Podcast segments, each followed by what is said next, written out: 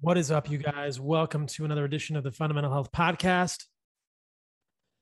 I I just I'm almost speechless at an email that I got today from someone who found us at Heart and Soil and has been doing an animal-based diet and using our supplements.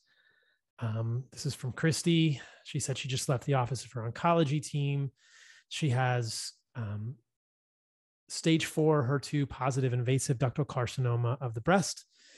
Um, she said that her finances were tight. So we sent her a bottle of some heart and soil supplements. She's not able to work due to her cancer. She says she just left the oncologist for a second opinion and they're on the same page. There's a complete response to treatment. She has no active disease left. She will not be needing more chemo. She's going to continue to receive infusions of Herceptin and per, per, Perjeta, Perjeta every three weeks for 12 months. She will be doing PET scans every four months. If she's disease free at 12 months, she will be a candidate for surgery and radiation. She says, We did it, Dr. Paul. I was only able to stay the course because of your supplements. There's no way that I would have been able to remain on the most aggressive chemotherapy plan City of Hope offers without bone marrow and liver, as well as lifeblood. They truly saved my life. I know my journey is far from over. I know that stage four means I will look over my shoulder for the rest of my life. But that is going to be a very long time. I'm going to watch my baby boy grow up. I'm not going anywhere. I will continue uh, to update you as we progress along this journey. So, um, obviously, I I do not take credit for that. This this is all Christy's doing, um, all of her work and all of the wishes to her. But I'm so grateful that she sent me this email and that Heart and Soil supplements could be a part of her her chemo to get her through this and could be a part of her recovery and her ongoing nutrition. This is essentially why I built uh, this company and why I feel so proud of what we do at Heart and Soil. We make grass fed, grass finished, desiccated organ supplements sourced from New Zealand. They're the best we could find, the best on the planet that I could find. And bone marrow and liver, lifeblood, these are amazing supplements that have helped so many regain health and vitality. Like I say, that have helped so many reclaim their birthright to radical health. I mean, getting emails like this is why I do what I do. Um, I knew that when I got into this world of animal based diets, that my parents, my sister, people like Christy perhaps were not going to be able to eat organs. And so putting organs, these incredibly nutrient rich foods into capsules, desiccating them is is an incredibly meaningful thing. So this is this is an incredible thing. So thanks, Christy, for the email. I wanted you guys all to hear about that. It's an incredible story that should really embolden all of us. Uh, I wish Christy all the best. And I'm so excited that all of you keep emailing, emailing us at Heart and Soil with your success stories if you're listening to this and you want to get more organs in your diet, which I would highly encourage, check us out at heartandsoil.co and reclaim your birthright to radical health. I believe it's your birthright to be radically healthy. Radical health is something that we talk a lot about in this podcast this week with Evan Brand. He's been on the podcast before. He's a certified functional nutritional therapy practitioner. He's a certified functional medicine practitioner. We did a first episode on mold that you may want to check out mold toxicity, how to uh, know about it, how to treat it. And I had so much on my mind with COVID recently. I've been reading so much about vaccination efficacy when it comes to cases, vaccination efficacy when it comes to other things. Uh, I recently got deleted from Instagram, as many of you guys know. The new handle is at carnivore MD 2.0. And if you want to be able to follow me with all my stuff, go to heartandsoil.co and sign up for the censorship free newsletter. You should definitely do that because though I'm not saying anything at all controversial on Instagram now, there's a reasonable chance I'll get deleted again. Um, anyway, we talk about all that. We talk about COVID. We talk about ivermectin. Uh, we look at some studies. We talk about leaky gut and COVID, which is a connection that I was not aware of. I appreciate Evan bringing a lot of that information to my attention. We just talk about what's going on right now in the COVID world. Um, so hopefully this podcast will be valuable to all of you.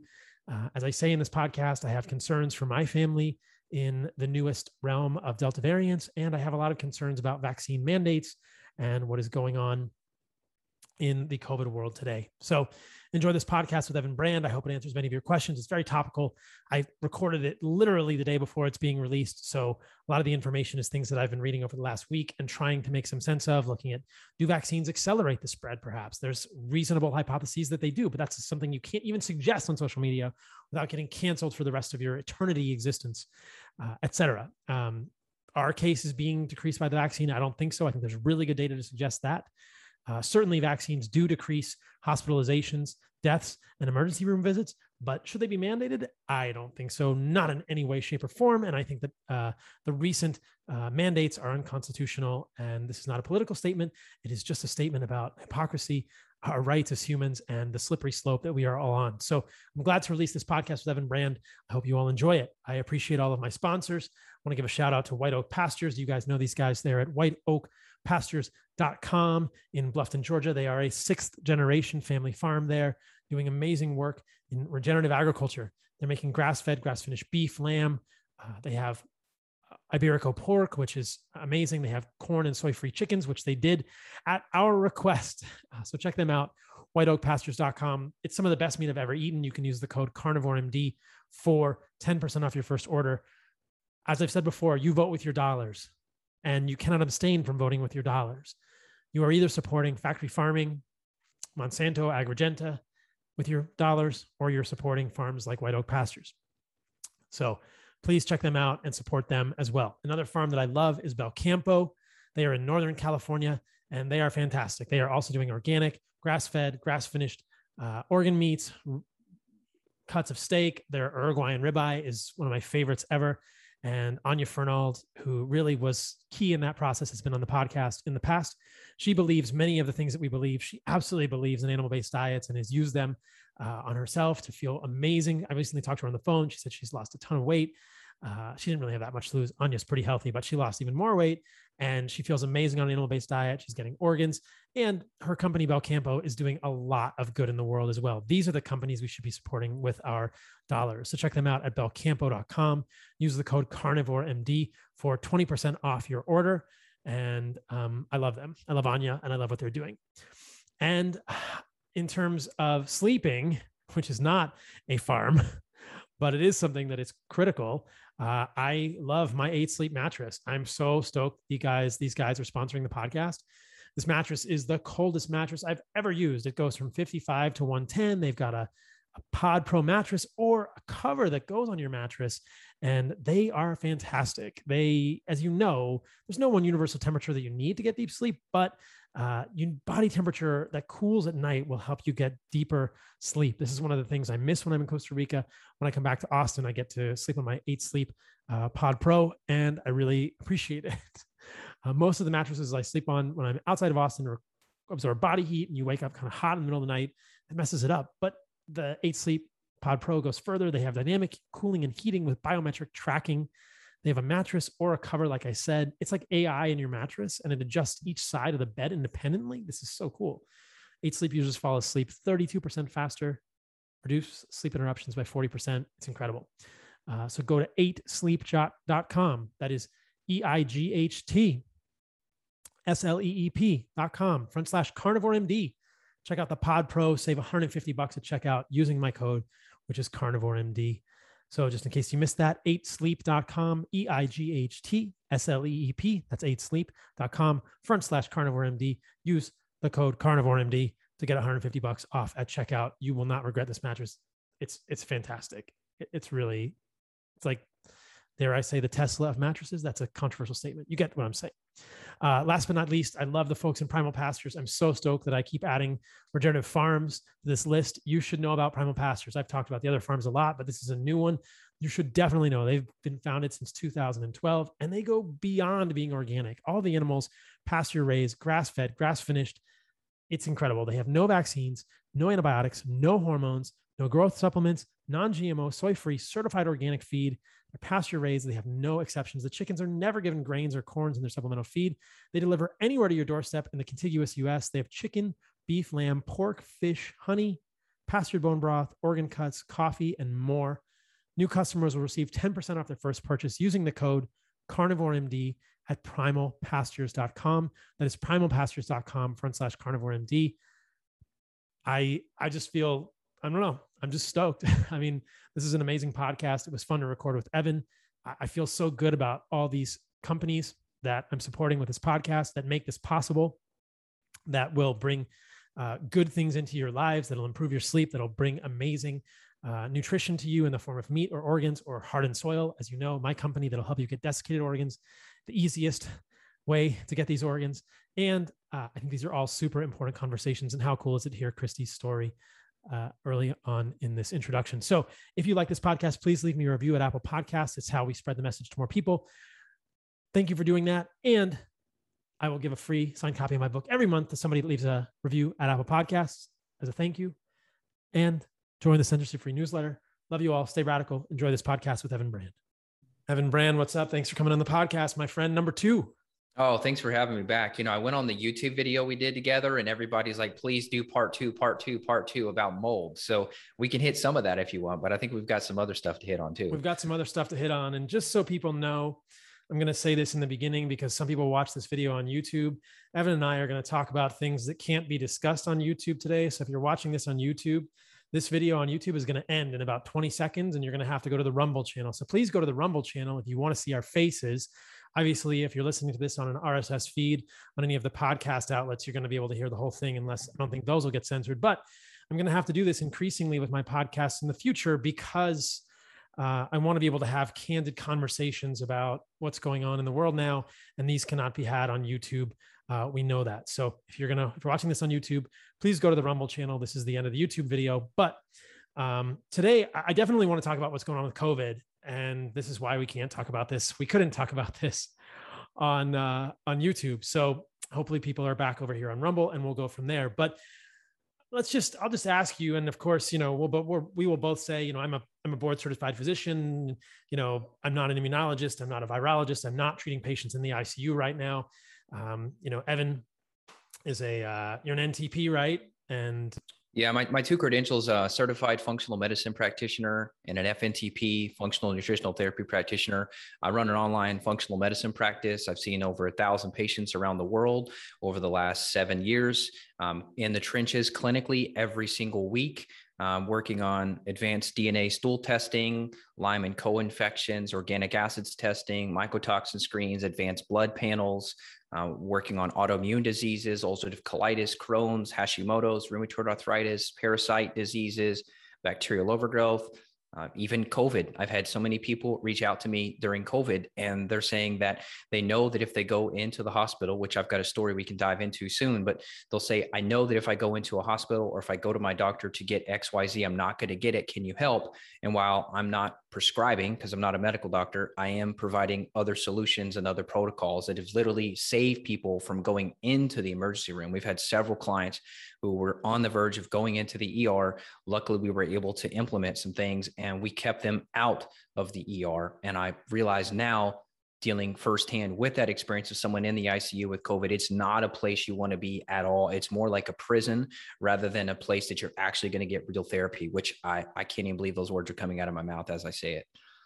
It's scary stuff. Um, yeah. So I'll ask you this and then I'll give my take on it. I mean, What's your sense of where we are right now, Evan, with COVID, with adjunctive therapies, with vaccines? You know, we're on Rumble and we're on other platforms right now, so you don't have to pull any punches, presumably. Well, unfortunately, I mean, if you just look at like the cases, I figured we'd be done with this thing by now. But according to some really, really smart people, and there are some papers, although it's not conclusive yet, we seem to think that the injections are actually driving some of the variants. And so if you look at the cases and you kind of match that, there's almost like this inverse pattern like cases were really, really, really dropping. And then as all the cases dropped, then all the injections went up. And then now there was this little bit of lag. And now the injections have risen to almost near record levels, at least here in Kentucky. And I've seen many other states now. They're like hitting record cases. And, and I kind of look at that and I always thought the numbers were I don't know. I don't want to say the numbers were not true, but like, you know, CNN and all that, they were famous for their death ticker, right? And they they were found with Project Veritas and some of these undercover investigations, they were found to be wanting that ticker to look worse. And they were like, "Oh, you're telling me there, there there weren't like a bigger jump in deaths? Like, come on, come on, we need more deaths." And there were people within the organization literally rallying to promote more deaths because it would promote more fear and fear drives whatever. I don't know. That's nasty. So I don't want to go too far down that because I think it's a waste of time. But what I will say is that we're still in the dark ages when it comes to patients getting what they need to get. So my uncle right now, as we speak, is in the ICU and uh, he's an awesome guy. He's 58. He he's definitely obese. I mean, he's definitely obese. I, I, can't deny that. He he likes beer too much, and that's a problem. And we know that. But I'm not I'm not close enough with him to really advise him and like be his you know advisor, so to speak. I mean, I'd love for him to just get your book and just go carnivore with some berries, and he would probably be not in the situation he's in right now, because there's a study which we can talk about which uh, I'll share on my screen for, for folks that are listening on, on video. Hopefully you can check this out. If you're on audio, I'll just kind of give you the spark notes. But there's a paper that came out in January in the Journal of the American Society of Microbiology, and it was titled, which this kind of weird grammar, but they say, do an altered gut microbiota and associated leaky gut affect COVID-19 severity?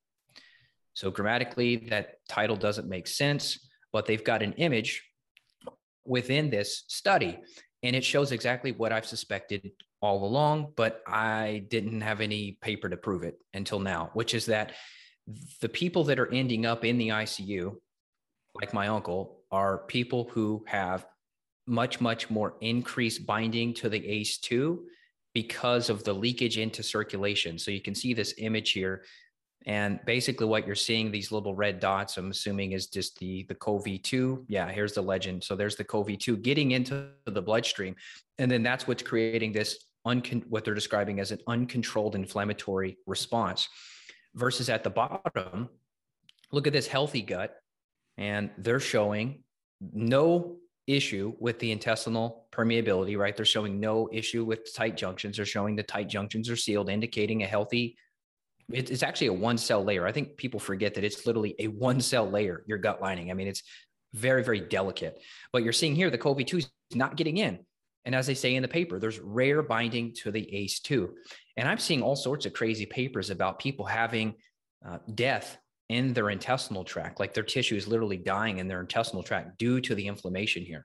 And so I'm not saying that if you just take probiotics and eat a grass fed steak, you're not going to end up sick. I'm not saying that, but I mean, this is just showing what we suspected all along is that the gut has a huge, huge connection. You take that a step further. Here's another paper in an, immunology journal, and it was called Microbiota Modulation of the Gut Lung Axis. I've never even heard the term gut lung axis. I've heard gut brain axis. I've heard um, gut adrenal axis. I've talked about the gut skin axis for years. I've never, I, I did not even hear, hear this term until I saw this. But you can look right in here and I'll just get you straight to this the smoking gun here. Intestinal dysbiosis, which is something I work on every single day clinically. I use a ton of herbs to help people with bacterial overgrowth like Klebsiella, staph, strep, Pseudomonas, uh, Morganella, Citrobacter, uh, parasites like Blasto, Giardia, Cryptosporidium, H. pylori is a huge infection I work on. I had H. pylori. It made me super sick. I lost a ton of weight. H. pylori damages your parietal cells, which makes stomach acid. So you end up with what's called hypochlorhydria, low stomach acid. That then allows your food to ferment in your gut, and then it feeds this intestinal dysbiosis.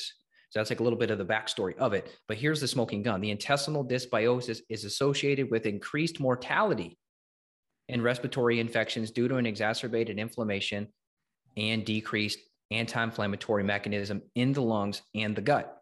And then here, check this out at the bottom.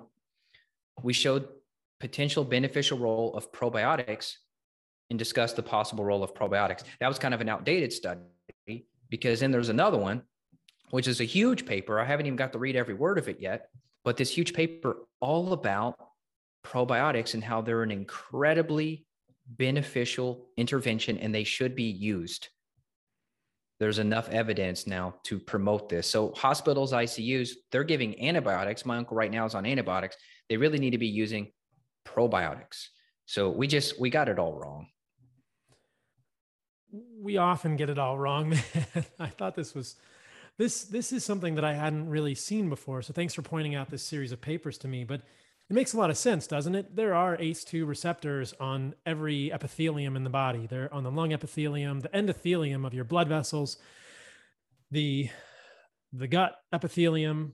Uh, all of these epithelia have ACE2 receptors, and all of these places are locations where we see the SARS-CoV-2 virus manifesting pathology. We see it in the lungs, we see it in blood vessels, we see it in the gut. People often get diarrhea. So I don't know why we wouldn't imagine that um, someone could have SARS-CoV-2 in their gut, either from you know swallowing saliva from the pharynx.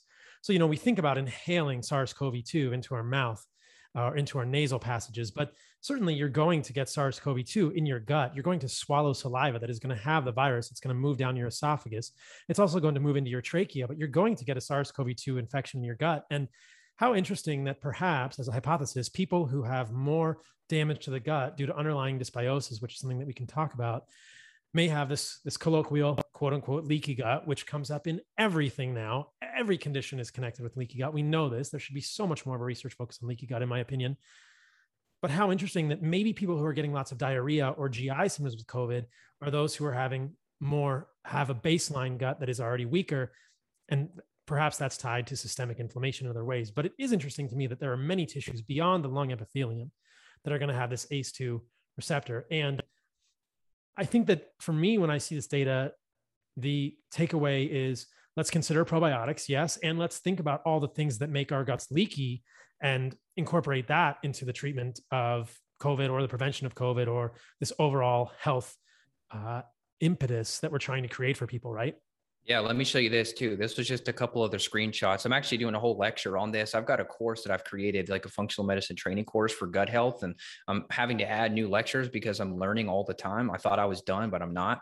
I guess you're never done when it comes to this stuff. But check this out. So, a clinical trial concluded the supplementary of probiotics treatment containing a couple specific strains here, which these are very common strains, by the way. These are not really like rare. I mean, lactobacillus rhamnosus, almost every professional probiotic is going to have this strain, and the bacillus develop significantly less ventilator associated pneumonia compared to those without probiotic supplementation. So, long story short, simply adding probiotics, you can develop significantly less ventilator associated pneumonia. And he has pneumonia now because he's been on the ventilator and he's on antibiotics. And I could pull up like 30 screenshots and just bore you by the end, but it's already known that the antibiotics are actually worsening the outcomes with people. And now all these doctors in these papers are saying, hey, by the way, can we just stop willy nilly throwing everyone antibiotics? Because they were doing it as kind of like a just in case. My, my, my question to my aunt, who's actually a nurse, she was in the in the room, and I said, "Well, can you ask the doctor why they put them on antibiotics?" They had no answer. They had no reason. It was just like a just because thing. It's kind of like, well, just because that's just because everybody else is getting them, so let's just give him some too. And then in regards to ivermectin, do you want to talk about that for a minute? Yeah, can I just ask you a question? Um, the last paper you showed that was actually in SARS-CoV-2 patients that they were giving those probiotics, and that result that was a study in SARS. Can you show that one again? Yeah, yeah. Let me pull it up here. Yeah, and I'll and I'll give you the full paper too if people want to go through it. Uh, let's see. That's not the. Let me see. I got to share you that screenshot. Okay, here it comes. Yeah, so the title here is recent. The title of this subheading is recent evidence of probiotics in COVID 19 preclinical and clinical studies. And there's a reference here, number 59. Um, in a moment, we can scroll or you can share uh, the actual reference that this is coming from, this whole paper. But this is uh, a clinical trial. So it's one clinical trial in COVID, but they do say that supplementation with probiotics containing Lactobacillus rhamnosus GG, Bacillus subtilis, and Enterococcus faecalis significantly less ventilator associated pneumonia. That's reference 59 from this paper. So that's quite interesting that this is being used in COVID. And I'm curious, what antibiotic is your is your uncle on? You know, I didn't even ask. I'm guessing it's probably something IV because you know he is on the ventilator. So I, am guessing it might be like vancomycin. I'm sure it's something pretty heavy duty. I, I, yeah, I don't quite understand why they would be giving him. I guess when you if you do a CT scan of somebody's lungs and you think oh they have a pneumonia or they have some stuff in their lungs, are you dealing with ARDS or are you dealing with pneumonia? You, they may just be throwing antibiotics. I think when people get critically ill, they often do throw a lot of antibiotics. And we, ironically, I mean, again, neither of us are critical care physicians, neither of us are treating this patient, so it's hard to critique their their modalities. But um, it is interesting that we're talking about the use of antibiotics, and in the same sentence, talking about the use of probiotics, or at least the use of therapies that may improve uh, dysbiosis or improve the overall health of the gut lining. So yeah, let, let me let me go into. I know you wanted to look at another little bit of this this this big paper here. So the very top of the paper is uh, SARS-CoV-2 microbiome dysbiosis, linked disorders, and possible probiotics role. So this is January this year. Biomed, I guess that's pharmacotherapy. Anyhow, just in the very beginning, check this out. You know, I test and I see a lot of Clostridia infections. I'd say almost every day I'm working with someone that has a Clostridia infection. And you can see right here that it's talking about uh, Clostridium and other bacteria and the severity of disease. And they're saying here that gut dysbiosis and strains such as, and then they break down some of these strains directly link with diarrhea, colitis, IBD, inflammation. And then it says right here also the increased death prevalence in COVID 19 ICU patients seems correlated with the increased antibiotic use. So I mean, they're they're straight up linking it to that, but that's just standard therapy. And like I said, there's no reason for it. I mean, almost as soon as he went in, he was definitely low oxygen. Which when I talk with Dr. Kory, he's now even saying that putting on putting people on the vent too soon is a problem right? Which this is like almost over my head. I am not an ICU doctor at all. I'm not a medical doctor at all. So this is like far beyond my level of expertise, but I'll just kind of parrot what Dr. Kory was saying to me is that, you know, we're putting people on the vent so soon because of low oxygen, but then that could potentially do even more damage. And so same thing with the antibiotics. You go in and that's just the therapy that you get. So it's pretty nuts. And and you're in an unenviable position of having a family member in the ICU I'll mention that I spoke to my dad yesterday. Uh, I don't think he listens to the podcast, but I don't think he would. He might mind me sharing this, but uh, we'll be authentic here. My dad said he's scared of dying of COVID. He's a 71 year old physician, um, and he's retired. He's an internist, and he's he's scared of dying of COVID. He's been vaccinated. Um, I've stated publicly that both my parents have received, I think, two doses of the Pfizer vaccine, and he said that based on what he's read, uh, he feels like Delta is a whole new infection, and we can talk about that in this podcast as well, perhaps, and that he's scared of dying. And I said, "This is the craziest thing, Evan." Uh, I said, "Well, what, what are you doing? What are you doing?" And he said, "Well, I'm I'm not going out much." I said, "Well, did you change your diet?" And he said, "Well, I'm eating less." And I said, "Are you eating any any better foods?" And he said, "Well, I'm eating less." And I said, "Dad, are you still, you know, doing seed oils and and processed grains and he said i'm doing less. I'm doing half as much. And i thought oh my goodness. So i'll just i'll be authentic and vulnerable with the podcast audience and say that i was i was a little bit taken aback. I have not been able to convince my dad to stop drinking glucerna i have not been able to stop convincing my dad to drink this this weight loss drink from abbott that literally contains soybean oil in the midst of the covid pandemic. Um, and he i haven't been able to convince him to make lifestyle changes and yet he remains literally deathly afraid of of a coronavirus infection. And that that's a scary thought because i think to myself am i going to have a family member in the icu soon as well? And and i asked him dad if you if you got symptoms would you take ivermectin? And perhaps this is a segue to our conversation about ivermectin in this podcast. And he said no no i wouldn't. I would maybe go to an urgent care. Maybe they would give me monoclonal antibodies. Um, incidentally I, i've seen some rumors, and I think they're substantiated, that the Department of Health and Human Services in the United States government, at the behest of Joe Biden, is now controlling the distribution of monoclonal antibodies. Um, did you see anything about that? I haven't heard of that, but I had a telemedicine consult with a doctor because I was trying to get an extra stash of ivermectin to have on hand. And she sent me a message. I may be able to pull it up, but basically the message was due to the American Pharmacy Board and all this, you know, if effective immediately, all pharmacists are going to stop filling prescriptions. All doctors are going to stop recommending it. They're all going to lose their licenses if they do. So now uh, it seems that the only way uh, to get it now, based on my personal experience, is through compounding pharmacies. It's almost like you have to go I mean, technically these aren't underground, but the way I think of it, you're almost having to go quote underground to circumnavigate the conventional pharmacies like Walgreens and, and, and all of that. Now there are certain states that it's completely illegal for a pharmacist not to fill a prescription from a doctor's order. But in some states, these pharmacists are literally rebelling. I don't know who's telling them to do this, but they're rebelling and saying, no, I will not fill that prescription. So if your father, for example, got a prescription for ivermectin, there's a possibility that the pharmacist would deny that and not fill it. So then you got to find another way to get it. And so my father concluded by saying that if his colleagues in infectious disease um, he joked, he was like, I don't know if any of them are still practicing because they're all older than he is. And, you know, he's basically retired now, but he said if any of his colleagues in infectious disease recommended it, that he would consider ivermectin. Um, one of his colleagues who he trusts sent him a meta analysis of ivermectin. It was intriguing to him. But as we'll talk about in this section of the podcast, I think that some questions still remain about ivermectin. But I'll tell you what, um, based on what I've read about ivermectin so far, and I want to go further down this rabbit hole, and we'll talk more about it in future podcasts.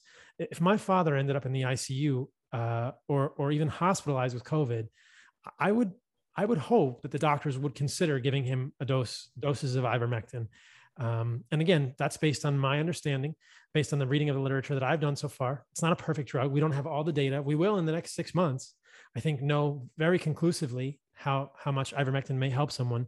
But based on what I've seen, I think that that the benefits are um, going to outweigh the risks. But there are some risks to it, and we can talk about both sides, and we can talk about the what we know about the data and what's limiting with ivermectin. Um, perhaps we could start with a little. Let's just start with a little bit of history about ivermectin. Um, if you know some of this, you can share it, or I can just share what I learned today about the history of ivermectin. It has a really fascinating history, and then we can get into sort of the media kerfuffle on iver, ivermectin before we get into a little bit of the data. Yeah, well, I want to comment on your dad and your situation. You know, a lot of people they look at us in the health field and they think, "Oh man, you know, Dr. Paul, his family is probably all eating grass-fed steak for dinner. They're probably like spoon-feeding themselves liver. Like, I guarantee he's got the healthiest, most like down family ever." And I don't want you to feel bad about that because, you know, I've been trying to get my grandfather, my parents, and other people in my family to change for years. And, you know, my grandfather, he still drinks chocolate milk. That's just straight high fructose corn syrup. So don't feel too bad about your dad doing the protein shake. I mean, I, my grandpa, I'll, I'll straight up ask him, Hey, what'd you eat for breakfast? A donut. I'm like, come on, grandpa. And I, and I just, I lay it on him hard every single time, but he's just so happy and so content. It's like, this guy's been around for, for 80, 80 years. It's like, at a certain point i almost just have to let it go because for a long time it really ate me up inside and it really it killed me to know that that if he were to get sick he's going to get worse and and I, and I look at his weight and I, and I look at his exercise performance and I think my god this guy's so optimistic he's so happy how much better could he be if he would just stop with the chocolate milk and the donuts but you know I just let it go I I just couldn't bear the I guess the weight on my shoulders you know the emotional baggage with worrying that because I couldn't get him off corn syrup that he's unhealthier. I, it's almost like I owned that, you know. I think I think is, and, and maybe you experience this too um, with your father. But when you know something's not good for somebody, you almost feel the weight of their decision on you. Like it's your fault now that you can't get him off of that. Like now it's your responsibility to get him off of that, and that's tough. It was too much. It's challenging. Uh, he's had documented coronary artery disease for over 20 years. I've talked about this in the past, probably 30 years. You know, I have a family history of early onset coronary artery disease, which makes my coronary artery calcium score of zero, my CAC score of zero, despite a quote elevated LDL. Uh, most recently, I think my LDL was 220 milligrams or per deciliter or something.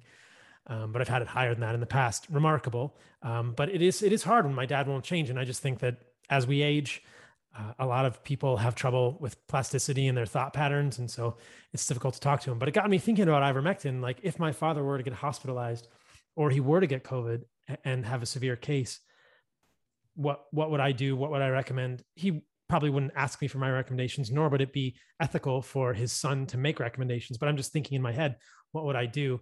Um, and it brought up a lot of these issues. So ivermectin was definitely on my mind for my dad. And I, I just will also mention this. I saw as I was researching a little bit about ivermectin before this podcast, and again, I'll just note that I haven't gone fully down the rabbit hole.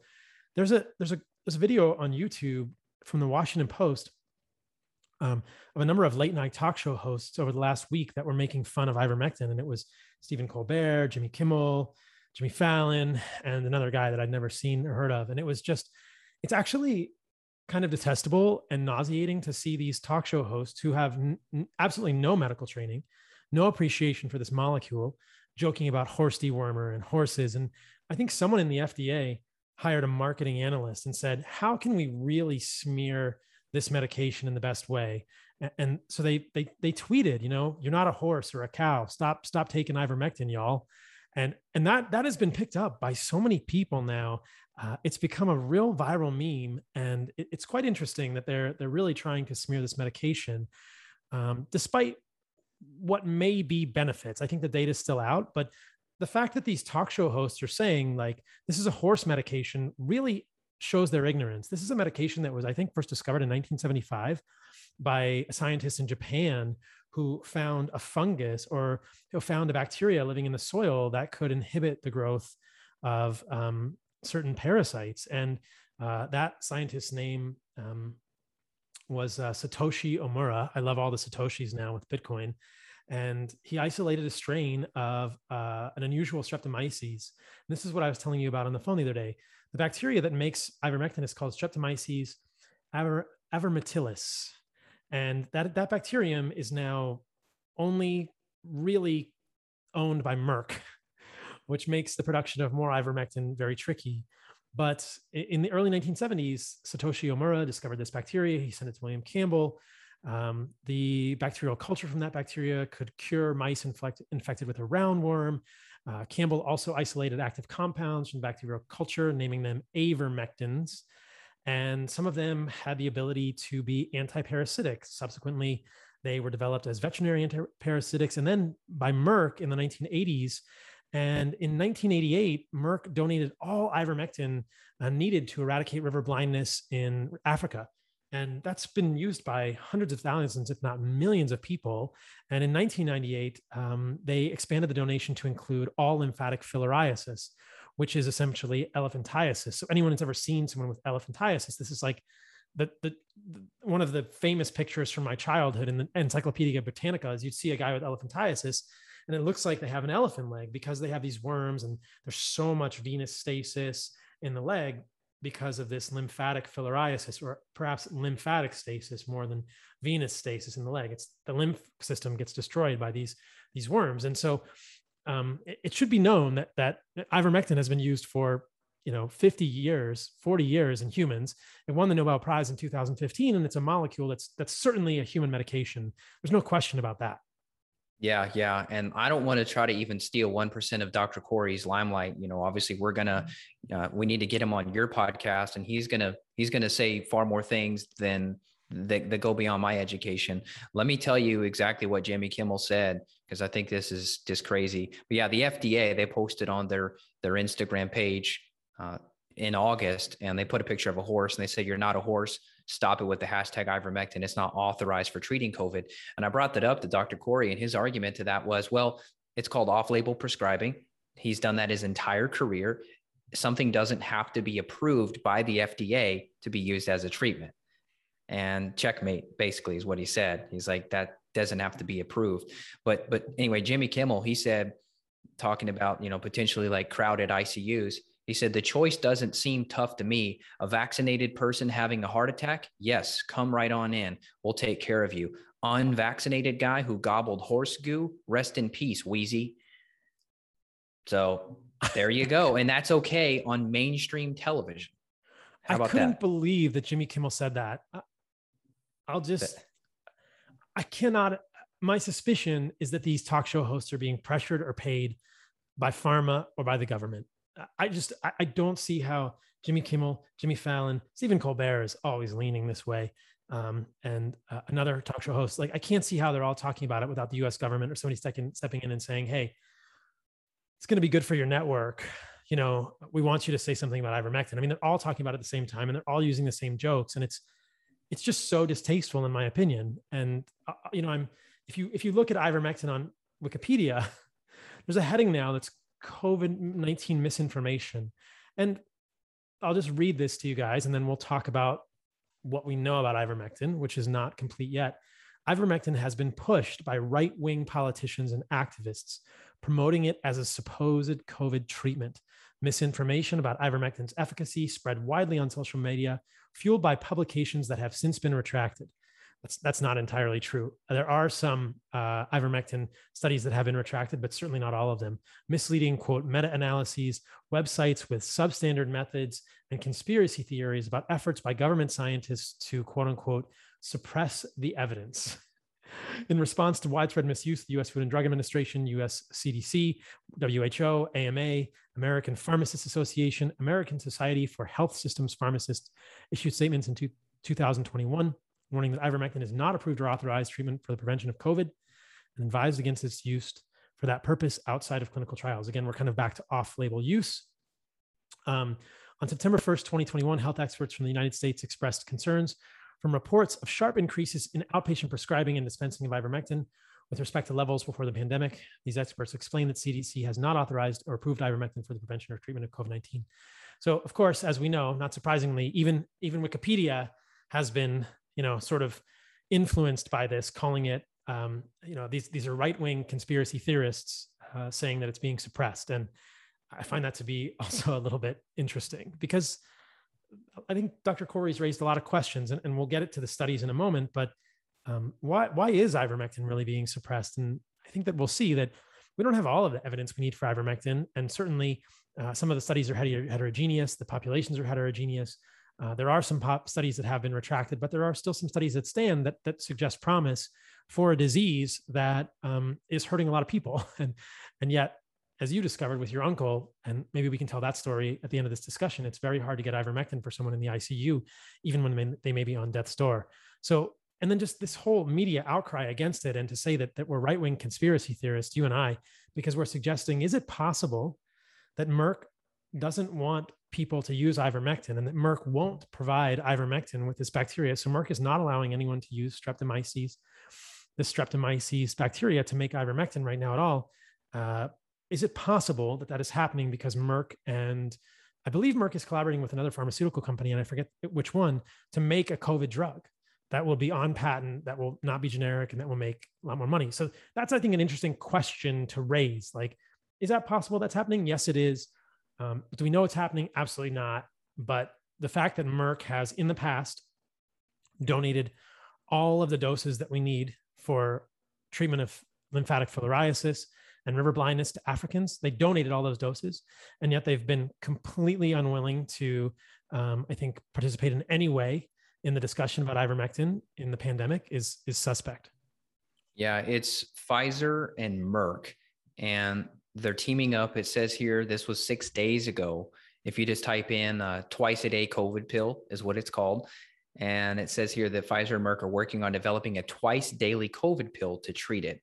And when I talked to Dr. Kory about it, and I'll refer to him because, like I said, he's the guru. Like he's the guy that's going to say far more than ivermectin. I'll, I'll share while I'm here. I'll share like some hands-on stories that I have and kind of my experience with it and my personal experience taking it. I'll share that. But he's the expert because he's going to tell you what he's seeing in the ICU, how it's changing things.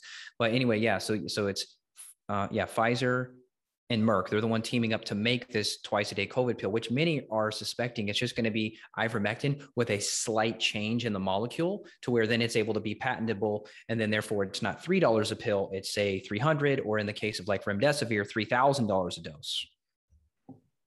I did not know that, Evan. That I did not know that it was an analog of ivermectin. Well, it could be. I don't know. I think that there's discussion of it. I don't know if that's like proven yet, but there's a lot of people suspecting it. All the people I've talked to said they're going to change one molecule, just like we've seen in the news that glyphosate is now going to be either discontinued or they're not going to produce glyphosate, right? Bayer's faced Bayer who purchased Monsanto. They're facing a ton of pushback. They've had countless lawsuits against people saying that they've got non-Hodgkin's lymphoma and other cancers due to glyphosate exposure. So now everyone is celebrating the news. They're going to pull glyphosate from the shelves by 2023. Uh, but I talked with Stephanie Seneff, who's a PhD researcher, and I asked her about that news. And she goes, yeah, they're probably just doing an analog. They'll change the molecule. It'll be remarketed, rebranded under a new name, but it'll be just as bad, if not worse, than the original molecule of glyphosate. So we see this thing all the time.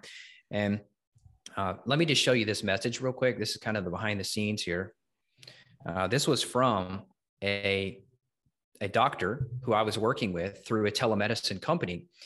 And this is when I was trying to get ivermectin uh, for, for, my, for myself. And she said, due to the immediate news release from the Medic- American Medical Association Pharmacist, Society of Health Pharmacists, they've instructed all physicians to stop prescribing it for COVID and COVID related instances, as well as pharmacists to stop dispensing. I must adhere to this governing body's mandate and cease with all prescribing of it.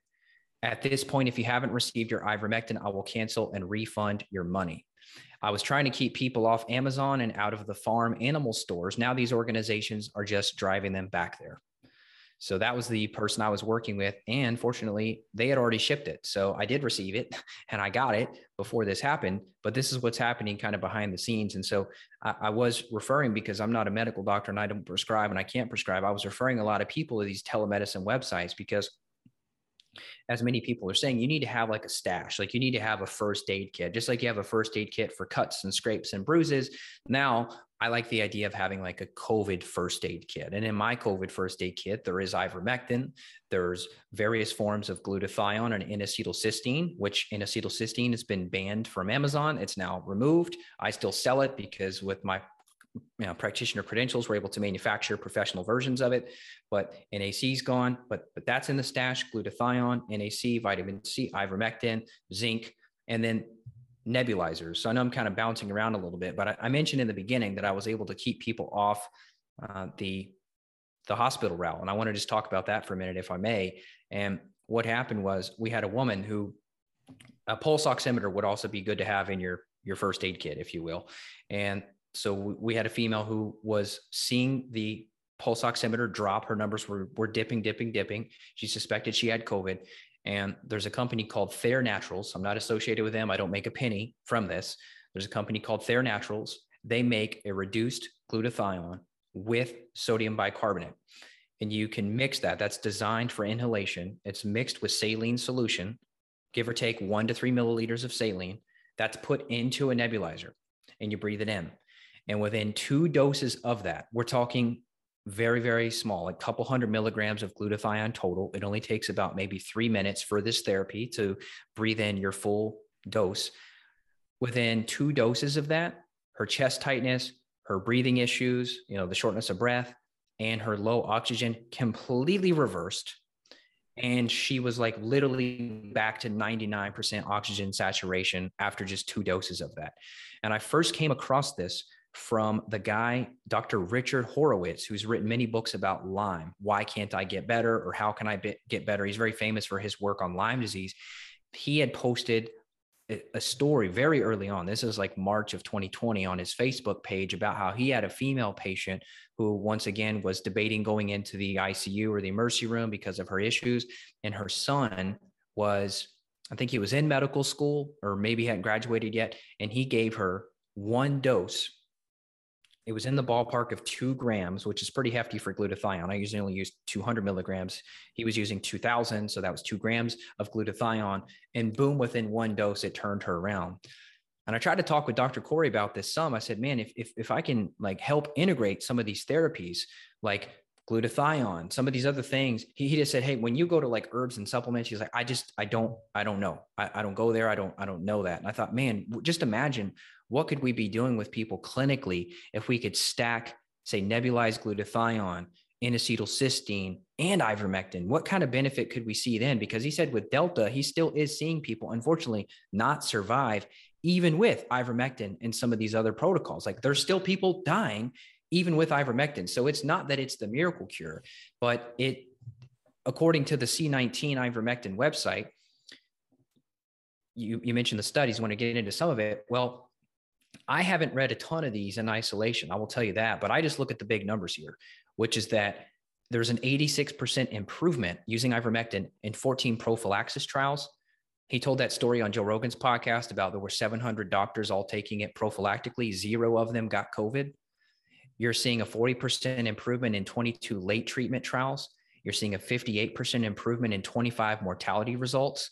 So the pulmonologist who was working on my uncle he came into the to the room and said to my aunt who's a nurse he said oh so you're the you're the wife indicating that there's been some gossip and discussion about her because we had to go through a judge to get a court order to approve of this. So i helped her craft a letter showing these studies. We took all these numbers here. We put all these numbers and we put these studies and the link to all this you know different analyses we put it in a paper, we gave it to a judge. A judge immediately signed and said, yes, administer this medication. Then you go back to the hospital, you give them the court order. Once you give them the court order, they say none of the physicians in this hospital agree with this therapy. They, they, they quote, do not believe there's any benefit. My aunt then says, I don't, what do you mean belief? There's 63 trials on this. There's 31 randomized controlled trials. What do you mean there's no like belief? Like this is science. Like belief doesn't exist when you have this amount of science. And they said, well, we don't agree. And so then she had to get a frontline doctor to create an inpatient prescription. Then magically, guess what? Somehow the hospital had ivermectin all along. And boom, there it is. And it gets administered. And it got administered pretty late to your uncle, unfortunately, right? Yeah, here's the problem going through all this politics. I mean, it took us almost five days of him being on a ventilator before we could even get to this point. When really, what should have happened if we were doing stuff based on science and based on really caring for people, he should have been administered that the first second he came into the to the hospital. But instead, it took five days of politics and court orders, and uh, then we had to get a sheriff. We literally had to get a hold of the sheriff's office to deliver the court order. I mean, I know I've been on a little bit of a ramble here and I apologize, but I'm just trying to. I mean, this is all happening like now and I'm in the midst of it. So I hope that I'm like making sense here. It's really, it's really striking, Evan. So if you, yeah, let me see here. I want to show a couple things.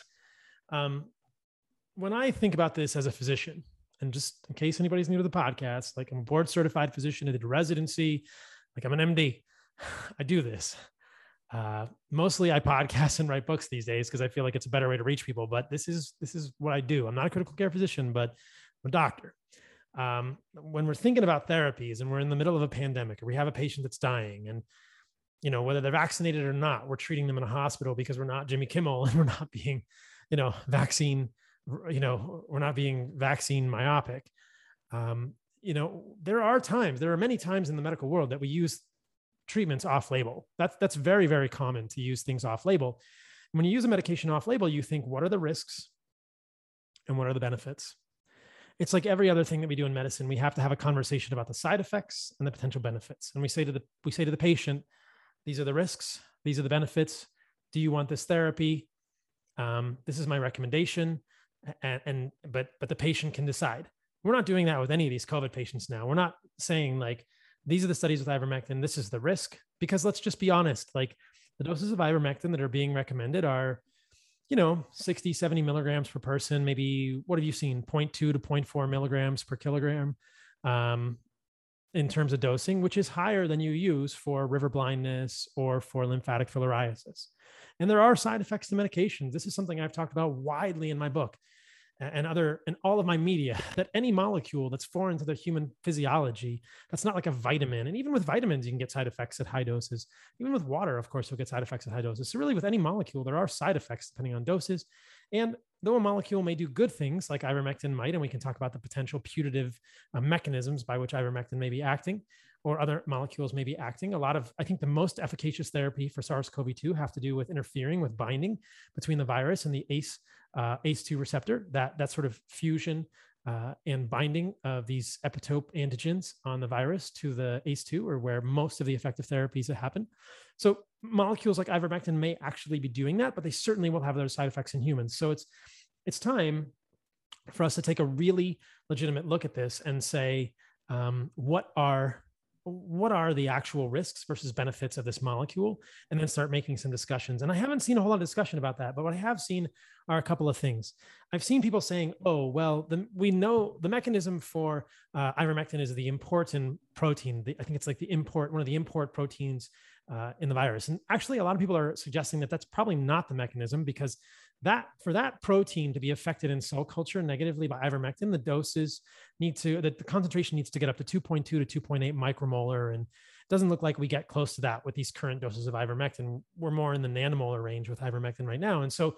As Pierre Kory points out in a paper that I'll screen share in a moment, there are many other potential mechanisms for ivermectin that are not being considered because one of the critiques of ivermectin has been that oh, we're not going to achieve doses that, that we're achieving in these cell culture studies uh, you know, they're saying, oh, we need to have 2.2 to 2.8 micromolar of ivermectin, but there's a real possibility that, that that mechanism with the importin protein is not actually what's going on.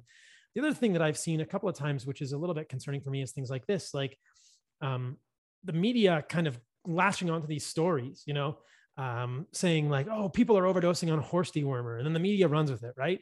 That stuff's really frustrating. I don't think we have, I haven't seen any really good analyses, though I would love to find some. Um, about uh, about why you know how many side effects we are seeing with ivermectin, and of course, when we do see side effects with ivermectin, there's certainly there's a potential for the media to overblow this. Um, I will offer this paper for people to read if they would like. This is a this is a case um, from a physician saying the misleading clinical evidence and systematic reviews on ivermectin for COVID 19. This is going to be perhaps the opposite side of the story from Pierre Kory, um, whose paper I'll show in a moment. But when you read this paper, what you find is that this physician is criticizing ivermectin based on many of the points that I shared. That um, that the the doses are too high, we can't achieve micromolar doses. Uh, we're really getting nanomolar doses. And I think what this physician is pointing out is that, yep, some of the data for ivermectin is heterogeneous. And if you look at the C19 ivermectin website, some of that data is heterogeneous. And there are some studies, some RCTs that have been recalled, but not all of them. And just because one or two studies get recalled doesn't mean we throw it all out. It means that the media says, hey, we need more data. And, and now there's this political fight about ivermectin. And so the, the main points that this offer, author offers against ivermectin are that the doses we, we can't achieve the proper doses, which I think is obviated by, um, or at least argued against by the fact that there are other potential mechanisms of ivermectin beyond what we see in cell culture, and that cell culture doesn't always represent what happens in vivo. That there are other parts of the immune system that may be responding in a certain way that we may not see properly in cell culture, because in cell culture, you're not going to have uh, innate immunity coming into play in the same way and all of you know all of this all of this immune symphony isn't going to look quite the same in cell culture. So, and then if you let me tell you this data, there are some pretty good there are some pretty good studies. Yeah. Let me tell you this: what I've seen though. So, like I said, I don't have the ICU experience uh, like Dr. Kory. He's got way more stories that, that that he will tell you, I'm sure. But what we've seen with my uncle, his CRP level was right around 20. Now, typically, you look at a CRP level on somebody, you want less than 0.3. If you see a CRP level of, let's say, two or three, you're getting into like some cardiac risk. If you get a CRP level of like five to 10, that's not good at all. A CRP level of a 20 is really bad. And in some of the papers on COVID and biomarkers, the people who are dying, their CRP level is an average of 39. So CRP level is kind of a marker for systemic inflammation. And I will just tell you this what we've seen with my uncle is just after two doses, he's been given two doses of ivermectin at a 0.6 milligram per kilogram dose. In two doses, his CRP level went from a 20 down to a three. I think it was actually less than a three. And his D dimer which is an indicator of clotting. When you have the breakdown of clots, you're going to see D dimer elevated. This is something a lot of people test for when they're worried about strokes and stuff. His D dimer dropped a thousand points, indicating that he is clotting much, much less. A thousand points less of D dimer. His ferritin level, which is another indicator for inflammation, dropped over 2,000 points with two doses. Now, can we say that that is what did it? Mm, I don't care. I care that the numbers are better. Now, here's here's one other thing that just really grinds my gears. So, you know, we're going through all this with the judge and the sheriff and the court order and da da da. And would you believe in the middle of all this, they come into his room and they say, Hey, we've got something else to offer instead of ivermectin. Would you like to try it? And my aunt says, Okay, what is that? Well, it's Danny danicopan.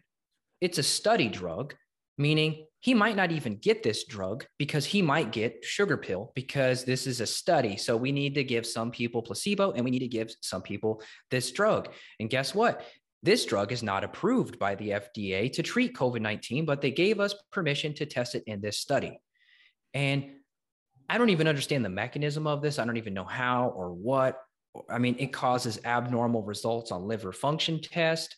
Like there's only been like three other people that have had issue. I mean, how many people have they even used this on? It says here so far, 266 people has is how many people have taken it versus as you mentioned, ivermectin billion with a B, billions of doses have been administered. I can only find 266 people have completed this drug.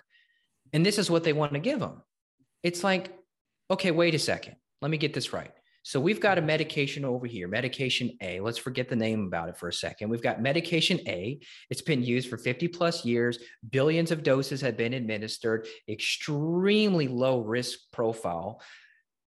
What I say, 62, 63 studies, I think, on it now. We've got X amount, you know, everything is is greater than 40% or above reduction in long-term issues and death and mortality and blah blah blah we don't believe there's any benefit to that but here's this other drug. We have no clue because we haven't even had a thousand people take it yet. It may or may not work and we may or may not even give him that. It could just be a sugar pill. Would you rather have that? It's like really? And and i could take it and here's one more crazy thing and then i'll maybe stop ranting vitamin C. That's part of Dr. Kory and uh, Dr. Paul Marik and all the frontline COVID critical care doctors. They're, they're doing an amazing job with these protocols. They're publicly publicly available for people. Look up the FLCCC. You can access this. When you're in the ICU, they're suggesting 25 grams of IV vitamin C. I have a woman come to my house and give me 20 grams of IV vitamin C for just various reasons and it's like a piece of cake. It's like you, you call her up, hey, yeah, I can come at 1230. She shows up at my house, puts it in, I get my IV, I get my glutathione, I get whatever I want. But in the hospital, they said, we don't have enough evidence. We don't know enough about vitamin C. We have to have a special meeting. We got to round up all the doctors, everybody in the hospital. We have to have a special meeting to decide whether we believe vitamin C is beneficial enough to give it. And then they claim that there's no IV vitamin C available in the hospital. So now it's a special order. So now you're back to potentially, I'm not far enough into this yet to know if we're going to have to go to this extent, but now you might have to go get a, a court order just to get an IV vitamin C. So, I mean, I don't know. I'm sorry. I'm just ranting. Well, I mean, you're, you're, you're in it, man. You're in the thick of it. You have a family member who's in the ICU um, with a severe case of COVID, and his chance of death is non zero.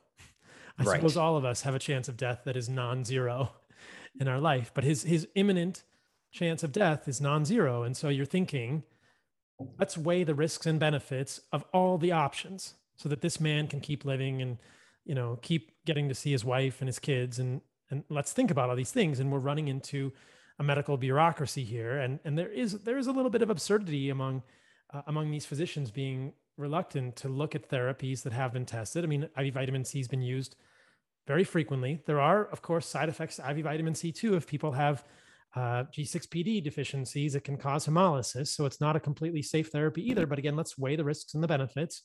Let's look at the data for IV vitamin C and, and think about it. Certainly, if my father ended up in the hospital, it's another therapy that I would consider, as I would include glutathione. I was going to mention this to you earlier.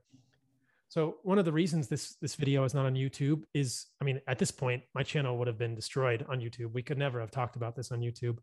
Um, we've mentioned so many uh, lightning rods in this podcast already, but I had a podcast with Ben Lynch where we talked about glutathione, and this was over a year ago, looking at preliminary evidence for glutathione and COVID, and it was intriguing. Glutathione's pretty freaking safe. As we talked about, there's N-acetylcysteine, which is a precursor molecule. It's part of the uh, it's really part of the it's one of the rate limiting steps is the formation of N-acetylcysteine, and then two more amino acids are added to the cysteine to make glutathione. But I had a conversation with Ben Lynch that was removed from YouTube for even suggesting that glutathione could be effective or might be used for for COVID or for COVID prevention, or you might want to optimize your oxidative reductive status. Now, this is all just so crazy to me that that these therapies that are very safe are are being limited from people uh, when they've been available for the last few decades. When I was in residency, I took glutathione occasionally, and I thought, wow, this stuff made me feel good. I didn't like to take it long term, and I wouldn't recommend people take glutathione long term, but acutely, let's think about glutathione nebulized. Let's think about oral glutathione. Let's think about IV glutathione for COVID. But there really has been a lot of, in my opinion, closed minded um, attention. There's been a lot of closed mindedness. There's been a lot of or a real lack of openness to other therapies uh, in the midst of this pandemic. And I think that a lot of people have suffered. And also, as people know, there's been a clear lack, an incredible sin of omission around health and metabolic health and things like this. And perhaps we'll return to that at the end of this podcast. But um, I wanted to show people one of the papers from the, the C19 ivermectin website. I found this one to be particularly interesting. Um, we'll put a link in the show notes. So this is a review of the emerging evidence demonstrating the efficacy of ivermectin in the prophylaxis and treatment of COVID 19. Pierre Kory is the first author, but um, this is a meta analysis based on 18 randomized controlled trials of ivermectin.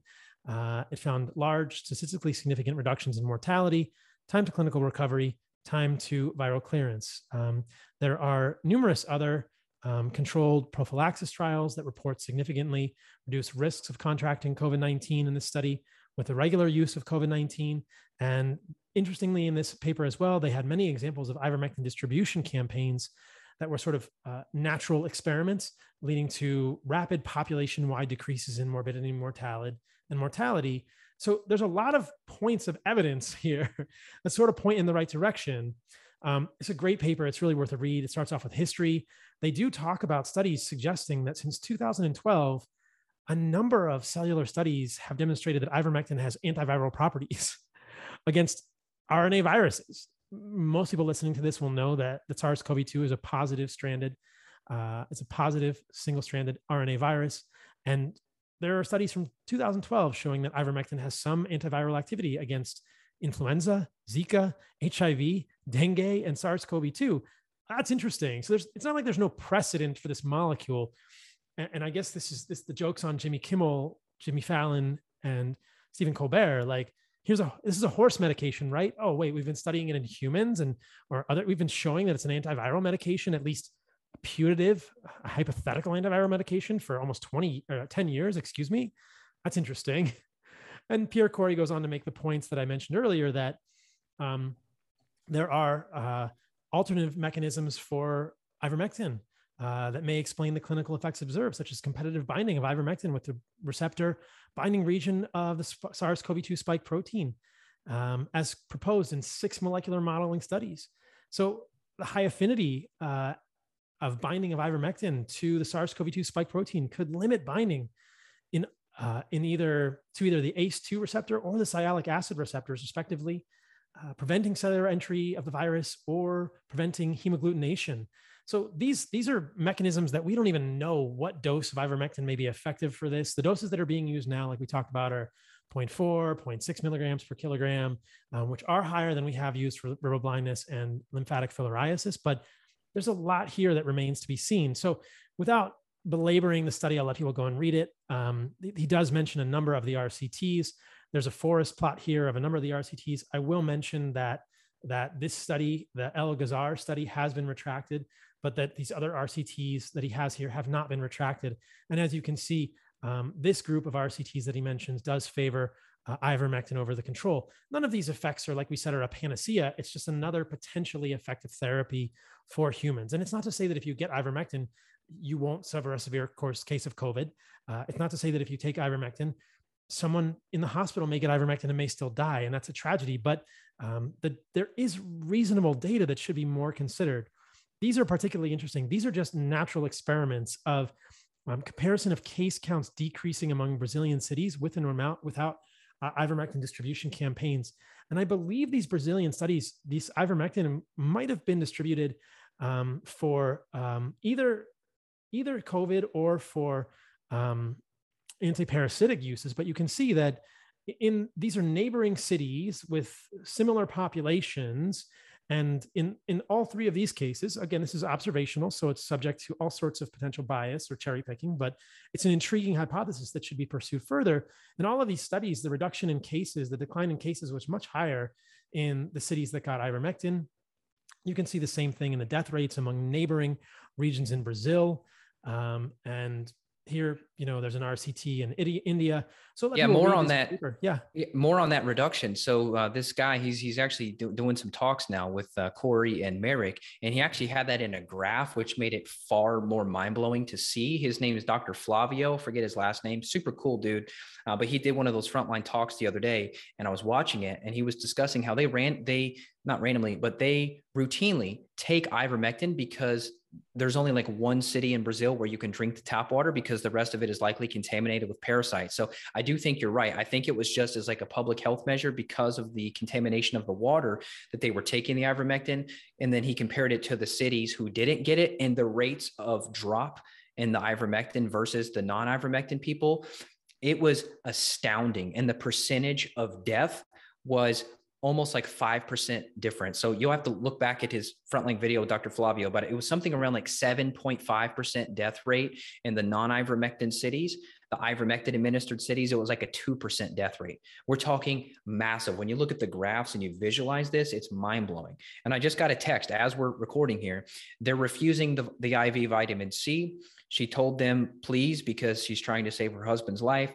And she said, Well, what do I do to get it? Apparently, it's going to be another court order. So she'll have to write a new letter, go back downtown, go to the court, ask for a judge, get another ruling, get another doctor, get another prescription for vitamin C. Like, wow. So at a so, dose that you've gotten in your home, you know? Yeah, I, have I've had routinely and I feel great afterwards. And it does make you pee a little bit. Like you, you do pee pretty quick after you take IV vitamin C. But beyond that, it's been amazing. And there's very good antioxidant potential. And they've been using IV vitamin C in China for COVID. Just type in China COVID vitamin C and you'll see it is routinely being used in China.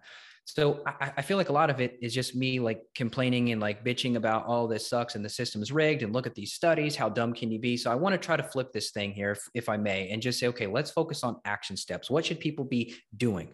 Well, most importantly, they should be doing what you're telling people to do, which is you got to get your diet in order because if you're doing all these bad oils, you're doing these bad fats, you're doing excess nuts and things that are going to damage the gut, whether it's oxalates, whether it's lectins, whether it's inflammatory oils, all these things are increasing the permeability in your tight junctions, creating leaky gut. And leaky gut is something that I talk about every day, but even gastroenterologists still deny the idea of leaky gut. They still act like leaky gut's almost like this fad and it's like pseudoscience and it's fake and whatever, right? They act like leaky gut's just like this thing that that snake oil salesmen talk about so they can sell you a leaky gut supplement. But in reality, leaky gut is one of these predisposing factors that we now see in the literature that is driving severe outcomes in COVID. I'm not saying if you go and take L-glutamine that you're not going to end up with severe COVID. But what I'm saying is the literature is clear that leaky gut is the predisposing factor, just like it is for autoimmune disease. It's a predisposing factor to more severe outcomes. So if you're not already dialed in, Stop listening and start acting. So many people listen to 20 podcasts and watch all these videos, and they're just like gurus in their head, but they do nothing. Like I went out mm-hmm. yesterday to a restaurant. I had some chicken wings. They were grilled. They were delicious. And I look around. This is on a Sunday for brunch. And I took my wife and my children and I look around and everybody's drinking mimosas and Bloody Marys, and they're doing pretzels with nacho cheese, and they're doing cinnamon donut bites and dipping it in icing. And then they get a like BLT sandwich with like garbage lettuce. Who wants to eat lettuce with like six pieces of bread on it? And they're like all 100 pounds overweight. But if you go up to those people and you ask them, hey, do you want to get really, really sick? From COVID, they'd say, no way, I don't want to get sick at all. And I'd be like, okay, well, do you know that the alcohol is screwing up your, your histamine response and your immune system and affecting your gut barrier? Do you know this gluten is increasing a protein called zonulin, which then acts like a zipper and unzips the tight junctions in your gut, allowing the pathogen to get into your bloodstream? Do you know that these oils are driving this? And I don't know, do they know? Do they not know? I mean, who knows? It's a tough one, man. I had friends visit me this weekend. Uh, I'm in Austin right now, and uh, they said they stopped at Buc-ee's, which is a gas station, the Texas, the Texas um, institution, I suppose. And they they were just kind of struck, like by the people. And I think in in my friend group and in, in our tribe in our community, we we get it, and we can encourage each other. And community, the importance of community is impossible to overemphasize when your friends eat healthy and you see your friends eating a certain way and choosing to forego processed foods or soy seed oils or processed simple sugars it's easier. But these people are st- there's still tons of people at gas stations you know eating absolute garbage. And um, it, it is a it is a strange thing. Uh, it, it's it just i'm i'm still in disbelief. And i think what do we have to do to get through these people um, but yeah, I love that we can bring it back to leaky gut, and then maybe I'll, we'll talk a little bit more about the overall COVID situation as we wrap this one up today. You know, the healthiest thing you can get in a gas station. So these people that did go to Buc-ee's, if they're like, okay, what do I do in a pinch? I got to eat something. I can't get the Paul's House right now and get the beautiful grass-fed steak. What do I do? Honestly, my best recommendation is look for a quality beef jerky, even if it's something that has like bad, like fake salts and stuff in it. If I could go and get elk jerky at a gas station, I'm going to get elk jerky. That's probably like my go-to. I think you're right, and that's a great that's a great takeaway for people. Like if you're in if you're in the the driest of food deserts, what can you eat? I've had this conversation with a lot of people in the past that I believe you could eat reasonably well at fast food restaurants all across the United States. You can just go and get the hamburger patty with nothing else on it. I mean, I'm not defending or suggesting that people eat McDonald's or support that that business model, but a McDonald's burger is 100% beef. As far as I know, there's no additives, there's no soy or other garbage in there. Now, the beef is not as high quality. And if people listen to last week's podcast with Stephan Van Vliet, they'll know that that grass feeding and grass finishing of beef and what the animal eats will significantly impact the, the, the nutritional content of that meat in many, many ways. Even the phytochemical content of that beef is affected by what the animal's eating. So certainly a McDonald's burger is going to be nutritionally uh, more bereft in, in some ways than a grass-fed grass-finished burger. But any the point I think that we're both going to make here is that the food is available for humans it's that we're making the wrong choices. People talk about food deserts and you can't get good food in the inner city or you can't get good food. There's all these fast food restaurants. And I think, you know, I should write a book about like how to be healthy eating a fast food diet 100, 365 days a year. And the point of the book would just be, Hey, it's available to you all the time. Um, there's no, there's no excuse. You, there's always a way to do this. It's just that as humans, I don't think that the importance of this has been really driven home for us enough. And I think this is a real, again, as I mentioned earlier, this is the, the, the most cardinal sin of omission during the current uh, pandemic is that this should have been a headline at every every major media network, you know, and and I'm sure they could find studies eating a donut a day is going to increase your risk of dying of covid from this much you know. Eating healthfully choosing to remove processed foods from your diet may increase your risk of surviving covid or may decrease your risk of severe covid by x percent. Like those we can we can generate that kind of data. Like if we really wanted to motivate people to do this it's possible. Um, i'm still waiting and i've said this on the last couple of podcasts hopefully it's not overused but i'm still waiting for the million dollar weight loss lottery. Um, I suppose there's that show Big Loser, but you know, show me I'll be I'll do a little happy dance when state of Iowa or Michigan or whatever Midwestern state or any state wants to do a million dollar lottery. They're doing million dollar vaccine lotteries. Let's do a million dollar 50 pound weight loss lottery and see what happens. You know how many people would lose 50 pounds if you said, Hey, we're gonna if you lose 50 pounds, we're gonna enter you in a lottery for a million dollars.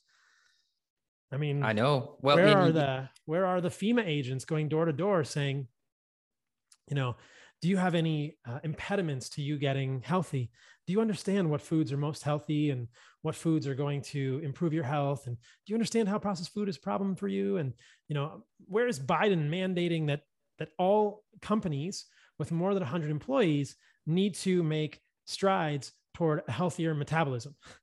Where is biden mandating that all employees need to have a fasting insulin? And if your fasting insulin is more than six or five you're going to be mandated to to improve your health. Like if you really want to protect yourself or your family that's that's what we should be doing. And we can talk about the benefits of vaccination. I'm not saying they have no benefits. I'm just saying that that would be an incredibly valuable adjunctive therapy. And essentially for suggesting that i got kicked off instagram. Hopefully everybody listening to this podcast knows i'm back on instagram. The new handle is at carnivore md 2.0 um, we'll see how long that one lasts. I have to be a little less controversial but let's I think I want to. Yeah, yeah let, let me let me comment on a few things you said. So the first thing, uh, knowing a farmer who actually sells his cattle to feedlots, guess what?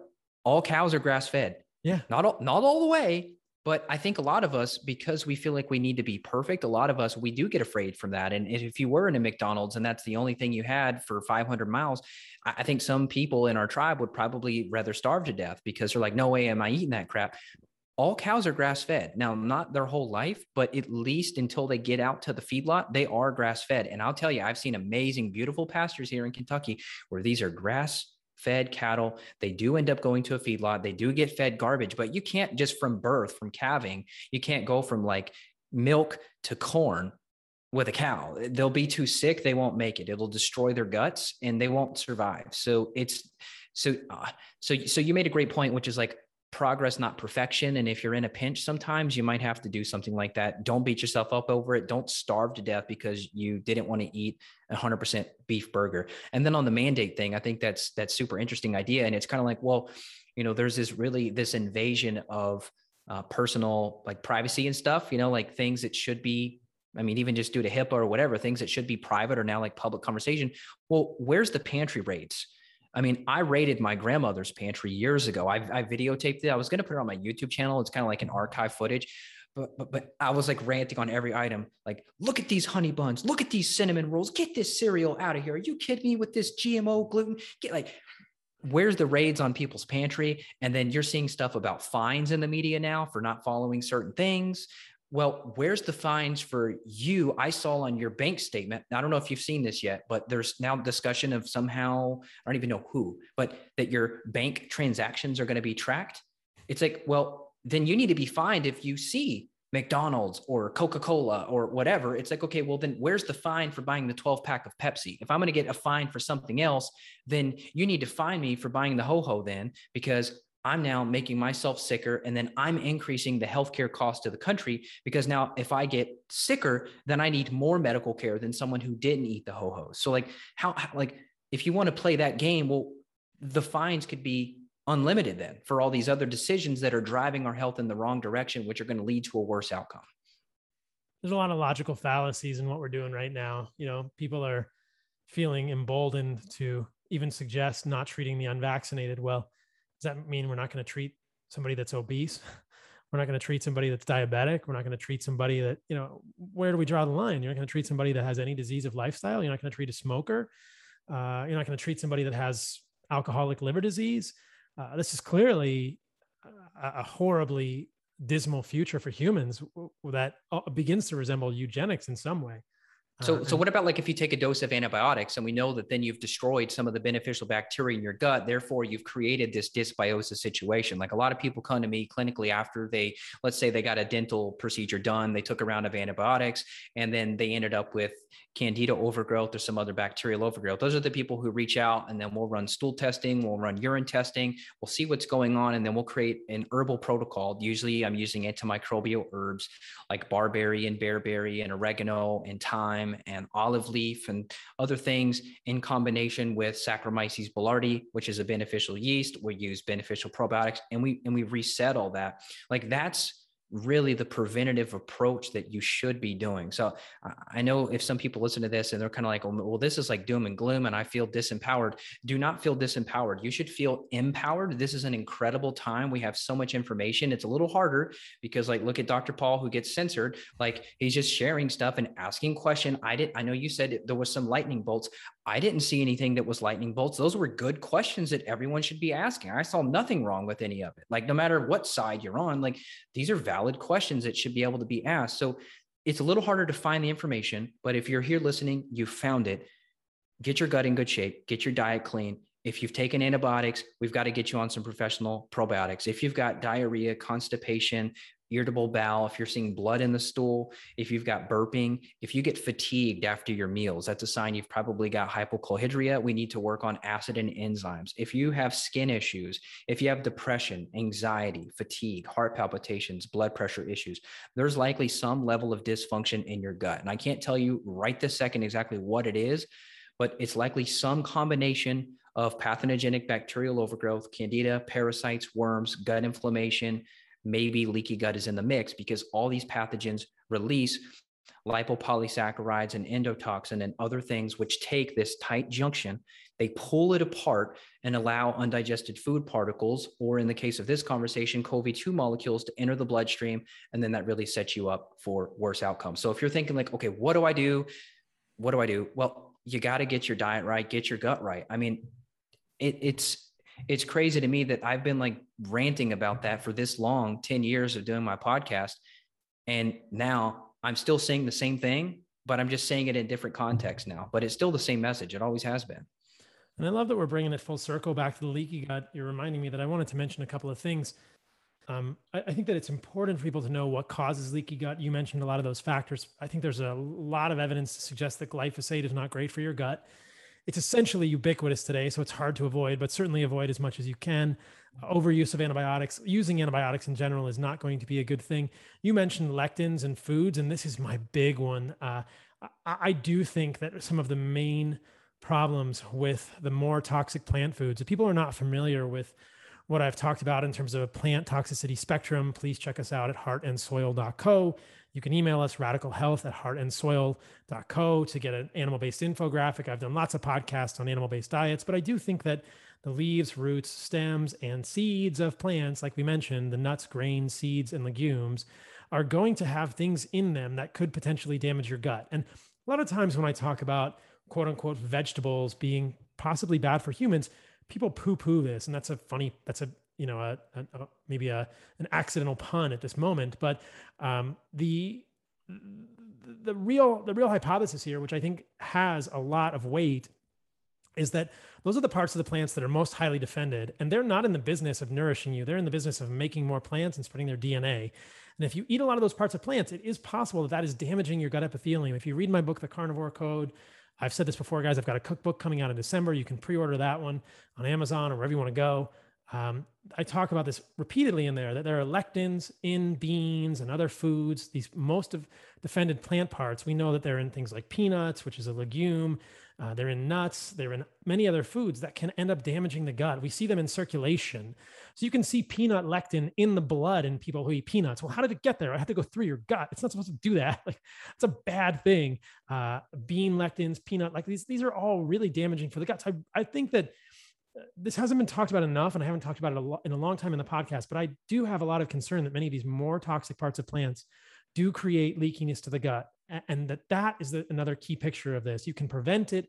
You can you can work with somebody like Evan. You can work with Evan if you're lucky enough to, and and and rehabilitate. But if you don't change your diet and you don't prioritize things like meat and organs, either fresh or desiccated organs, like we make at Heart and Soil, and you don't eat plant foods that are less toxic. And for me, that's fruit rather than leaves, stems, and roots uh, and seeds, which is nuts, seeds, grains, and legumes. You're still, I think, going to be putting in more uh, toxins into your gut and creating more damage to that gut epithelium than you want to. And as we talked about at the very beginning of this podcast, that can have implications for all sorts of viral illnesses, potentially including SARS CoV 2. So hopefully that's a little encapsulated view on leaky gut. Um, well, let me add this up. too, real quick. Yeah. So, so if you have candida and all these bacteria, well, well, let me, let me clarify because I don't want to confuse people. Candida specifically will drive up oxalic acid. Hmm. So when we're looking at organic acids test and we're looking at someone and they're all worried about oxalates and lectins and all of that, and they're like, "Well, Evan, I'm not eating anything with oxalates. I've looked at the high oxalate food list, and you know, let's say they they listen to your podcast. Yeah, I've looked into Dr. Paul's work. I'm not doing any of this crap. Why are my oxalates so high? Well, we know candida will drive up those oxalates too. So that's another reason that you have to fix that. And I would say seven out of every 10 people that I've run organic acids test on have elevated arabinose or tartaric acid or both, which are the gases, the byproducts of candida. So candida overgrowth is insanely common. And even the CDC, for example, they are even freaking out about candida now, which once again, candida has been kind of poo pooed, right? It's been like one of these like oh, whatever, candida. But it's like they're like, holy crap, because the antifungal medications that they used to use for candida are not working anymore. Just like we have antibiotic resistant bugs, we now have antifungal resistant fungus or fungi. So the cool thing is herbs still work. So, you know, you got to fix candida though, because it is going to drive all that. But yeah, leaky gut is like, I don't know. It's, it's not a buzzword guys. It's real. And It oh, is- and, and I, and, I- and I think I think I gave you this testimonial. Forgive me if I already said this, but I'm going to tell you again if I told you once before. So my wife is on your organs, and after her menstrual cycle, she would end up a little bit depleted. Like she'd have like a couple of days where she's like really got to recover. Since doing the organs, when her cycle stops, she's back in business. There's no like, oh honey, I'm tired. It's like boom, she's back in business. So it's just cycle done back to life cycle done when before it was like cycle "Ah, i can't mop the floor today i'm too tired hey can you help out with the dishes hey can you help with the kids i'm too tired like it literally has just deleted that it's incredible That's amazing. Which supplements is she taking from us? uh, right now she's got the the heart of the warrior that she's doing Love it. That one's got liver and heart in it. Um, yeah, I, I we will have to come back and do a third. oh podcast. crap oh oh no okay all right okay i almost so, so this is for I got our more. podcast We got a little more. Okay. Okay. So so so this is for your this is you're gonna come back on my podcast because I have a whole list of questions. I pulled my people and there's a whole list of questions. So I forgot we're gonna do it part two on my show as well. So people have to check that out because I've got a whole list of questions that people were asking a lot about organs, no surprise, but I think I already know a lot of your answers. And it's been really exciting to see firsthand how well my wife has done. So I just encourage people like if you're like I'm depleted. I feel depleted. I don't know exactly what's going on. Maybe there are some hormone issues. Maybe there are some gut issues, which affect the lungs, which affect the thyroid, which affect the brain, which affect the skin. Maybe you don't know all the solution in your gut right now, but at a minimum, I think if you can integrate some of these organs into your life, you're gonna you're gonna have some change. And even if you don't have change because you're so deep in the rabbit hole that you really need help to get out of that that trench you're in, well, at least you're to be providing things that might help you, can't hurt you at a bare minimum. Absolutely. And I want to I want to touch on these last few COVID thoughts as we wrap up this podcast. Um, and and this will be a little bit of a rabbit hole. So recently, Joe Biden said it's not about your personal choice. it's about protecting those around you. What does that, even mean? Me, I saw I saw something you said that it's like it's not even about freedom or something yes. too. And I'm like, how do I even interpret? I don't even know how to interpret these messages anymore. It was it was absolutely baseless rhetoric. Um, he's got a number of lawsuits coming at him, but he said it's not about your personal freedom. It's not about you. It's about protecting those around you. And, and I just want to point out a few things to people that, that we're beginning to be very clear about. And again, this is stuff that we could never talk about on YouTube. So thankfully you're listening to this on Apple Podcasts or Spotify or, or Rumble. But there's there's a lot of emerging evidence from uh, UK data that has been summarized in a really, really good series of posts that I sent to Evan that I would encourage you guys to read. This is a pseudonymous uh, person writing on Substack called El Gato Malo.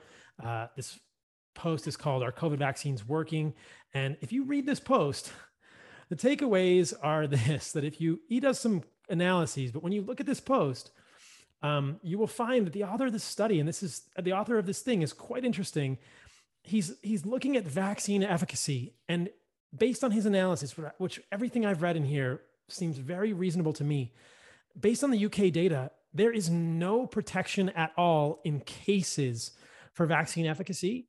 And there is a possibility that vaccines worsen the spread of COVID. And we'll talk about why. Now, I do want to say that on emergency care, the data is consistent with protection. So, this is to say that there is vaccine efficacy for emergency care, the need for emergency care. There is vaccine efficacy on the need for overnight hospital stay.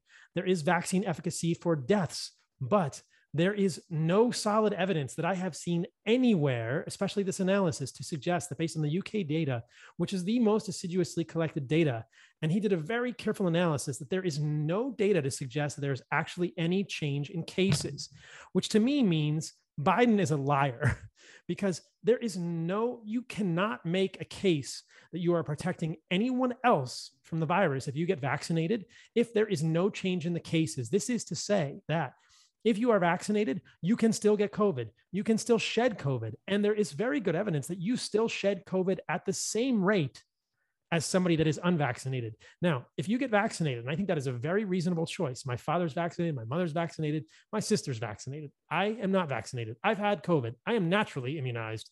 Um, but uh, there is a very good point case based on these studies and the UK data that if you get the vaccine, you are less likely to need emergency care, you are less likely to be hospitalized, and you are less likely to die from COVID if you are in any population, right? Let's just say that. Let's give it all the benefit of the doubt.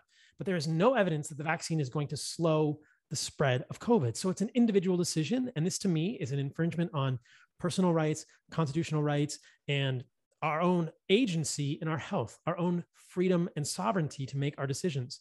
And again, this is something I can say on the podcast that I can't say anywhere else. I certainly can't say this on Instagram, guys. I have had COVID. I am metabolically healthy.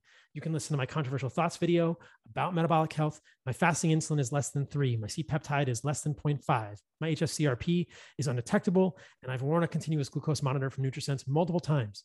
There's no reason that I believe that I should get vaccinated or that I should be forced or coerced or mandated to be vaccinated. And I believe that you all have the same choice to make in your lives. If new data comes out suggesting that uh, that that something changes, then I would reconsider that discussion. But I think that for me, the risks of vaccination outweigh the benefits, and especially with this data in mind, that I am no less likely to spread COVID if I am unvaccinated, especially having had COVID, than I am if I'm vaccinated. It means that how am I protecting anyone if I get vaccinated? To use that as a a wedge, to use that as a fulcrum with which to mandate vaccines suggests an incomplete understanding of the science. And let's just be honest, Joe Biden is rapidly headed toward dementia, which is quite a sad case. I don't think he's eaten enough meat in his life. Um, it's a very bad thing. Maybe he needs some of our supplements from Heart and Soil. But I want to show another post from this same um, guy, and then I'll let you comment, Evan. And this one is very interesting leaky vaccine, super spreaders, and variant acceleration. Uh, this is a hypothesis, but it is quite compelling. And the idea is that when you have a non sterilizing vaccine, which we clearly know the current crop of COVID vaccinations are, that you may make super spreaders out of those who are vaccinated and asymptomatic who can still spread COVID. And as it says here, These vaccines do not stop the spread. We've seen that. That's proven. Uh, they do not provide sterilizing immunity. Even the CDC has said that. Uh, lots of hard data supports it. Efficacy of the vaccines is waning. Even Eric Topol, who is often thought as uh, of a have uh, thought of as a very conservative person of the vaccine, has acknowledged that um, the diagnosis and denial of waning immunity from Delta infections um, is is significant. Um, in Israel, they issued a report showing a marked decline in the mRNA vaccine from Pfizer protection versus Delta down to 40%. That was met with disbelief, um, but it's been corroborated multiple times. And this is the kind of stuff that I got deleted from Instagram for talking about, guys. If you believe that Instagram is in any way, shape, or form protecting you from misinformation, I would say that uh, they are just protecting you from narratives that counter theirs. If you look at this part of this quote or this graphic, which I think is the clincher, of unvaccinated in the red and vaccinated in the green. The CT value is the copy threshold, which is a PCR metric that gives us a sense of how much virus is being shed. They are essentially equivalent for the first six to eight days within the error bars. If you really want to be stickler, you could say at least the first six to seven days, for which many people are asymptomatic. The spread for the first six to eight days is the same, whether you are unvaccinated or vaccinated. Therefore, and that would further corroborate the notion that being vaccinated doesn't change the spread of this virus at all and may even be worsening it. Now, as I said earlier, it's very clear that if you're vaccinated and you're at risk of going to the hospital, that will be protective. I'm frankly happy that my father got the vaccine. He's not been able to change his life. But for the rest of us, we should have a sovereignty. We should have a choice. They shouldn't be mandating these vaccines. So all of that's really been on my like heart and mind. And I wanted to just get it in there. Uh, I apologize that I sort of ranted there, Evan, and, and didn't give you a chance to speak, but I'll let you respond. Don't be sorry at all. So this was interesting. I don't watch CNN, but uh, apparently Fauci was on CNN talking to the famous Dr. Sanjay Gupta the other day. And Dr. Gupta actually brought up that Israel study about natural immunity. I'm sure you've seen it. Yes. And basically, the headline was that natural immunity provides an insane amount of protection, even better than the vaccines. And so Gupta says this flat out. I'm like, wow, CNN's going to publish him saying the Israel study. Aren't people going to look into the Israel study and learn the truth? Wow. And so he asked him about people who, like Dr. Gupta, already had COVID, just like me. I had COVID last year. And I did think that uh, I talked early, but I never, I alluded to it in the beginning of the podcast. I didn't say it until now. I did believe that I had some post COVID issues. So, about March of this year, and then even up until like a month ago, I did have some tight chest feeling. I feel like I couldn't get a full breath of air. My oxygen saturation was perfect, but I did feel like I had a bear grabbing, grabbing me, like hugging me. And I did take several doses of ivermectin and it completely eliminated it along with the side benefit that my energy level has tripled. I did not realize how exhausted I was there is some discussion of chronic fatigue we see this a lot in post-viral issues. We see a lot of post-viral uh, chronic fatigue with Epstein-Barr and other type of infections. This idea of a, uh, like a post-infection chronic fatigue syndrome is very common. So it's no surprise that we're seeing a massive increase in these CFS diagnoses after COVID. I didn't realize I probably had chronic fatigue. Like I probably could have fit the diagnosis of it because I was so exhausted, but I was so used to it, and I blamed it on being a father and you know practitioner and taking heavy cases and da da da. But after those doses, my energy levels tripled. So I'm not telling you what to do. I'm telling you what my experience was, and that's my experience. But anyway, Dr. Fauci replies to Dr. Sanjay Gupta, and he asked the question of right here the study says maybe even more protection than the vaccine. Should they also get the vaccine? How do you make the case? Fauci's response, you know, that's a really good point. I don't have a firm answer for you on that. So even Fauci himself doesn't have an answer on why someone who had COVID should get the vaccine. So I'll just leave it at that. And then the other thing I saw in which was becoming somewhat mainstream news is there's this idea of what's called superhuman immunity. And that if you get double jabbed after a COVID infection, you may turbocharge your immune system and that if you get two doses of either Pfizer or Moderna, and some people's immune systems ramp up to produce a vast number of flexible antibodies, and they're calling this superhuman immunity. I don't know what to say. media is unreal, man. The media is unreal. Like, I, I, superhuman immunity. How about like glutathione, vitamin C? We know that in the ICU, we know, get this. I think we talked about this before. Did you know 97%, unless there's a new paper that says otherwise, the last paper I saw, 97% of people in the ICU with COVID had a vitamin D insufficiency. And we saw there was a graph, very, very great paper that came out. No one with a vitamin D level above 30 was dying. All of the critically ill people had critically low vitamin D in the teens and the 20s, sometimes even in the single digits. That single predictor for mortality alone is not on the mainstream television. If you're in the 60 to 80 nanogram range of vitamin D, you you essentially eliminate the possibility of mortality according to these papers. I'm not saying that, please don't put me on freaking CNN. I'm not saying that. The study says that. It's you know what, Evan, I got uh, Uh, one of the one of the posts that I'd done in November of 2020 got removed on Instagram for saying something like that before my account got deleted to the effect of vitamin D. We know that vitamin D is a huge risk factor, yada yada. You know, I agree. I, I love what you're saying there. Superhuman immunity. You know, eat eat eat organs, either fresh or desiccated. Eat meat. Eat the least toxic plant foods. Go in the sun. Play with your kids. Sleep every night. Have a reasonable circadian rhythm don't take excess antibiotics. That's superhuman immunity. And I'm not saying that's going to protect everyone in the world from COVID. You're still going to get it. I think everybody's going to get it because the virus is going to continue. There are a million variants now. There's Delta, there's Mu, there's Lambda. Who knows what's coming? Uh, one of the most interesting statistics I'll mention is that I, we don't know how many people in the United States, let's just look at that population, have actually had COVID, have had the real thing, maybe 120 million, maybe less, maybe more. We've got a big population that's never been exposed to COVID. Guess what? We're all going to get it, in my opinion. This is why Israel is seeing a ton of cases. Certainly, they're testing more. And with all these cases, they're having less hospitalizations. They're still getting it. You know, they're still getting and spreading COVID. From the way I see it, Evan, this is just Paul Saladino's perspective. For what it's worth, everyone is going to get COVID, whether you're vaccinated or not. We know the vaccines are leaky. Uh, the vaccines may be accelerating it. We don't know for sure. Uh, just saying that alone would get me kicked off every social media platform for the rest of my life. Um, but that's a possibility. I don't think we're going to get out of this until everybody's had it. So get used to it. You know, buckle up, everybody. You know, fix your gut, like we talked about, fix your metabolic health.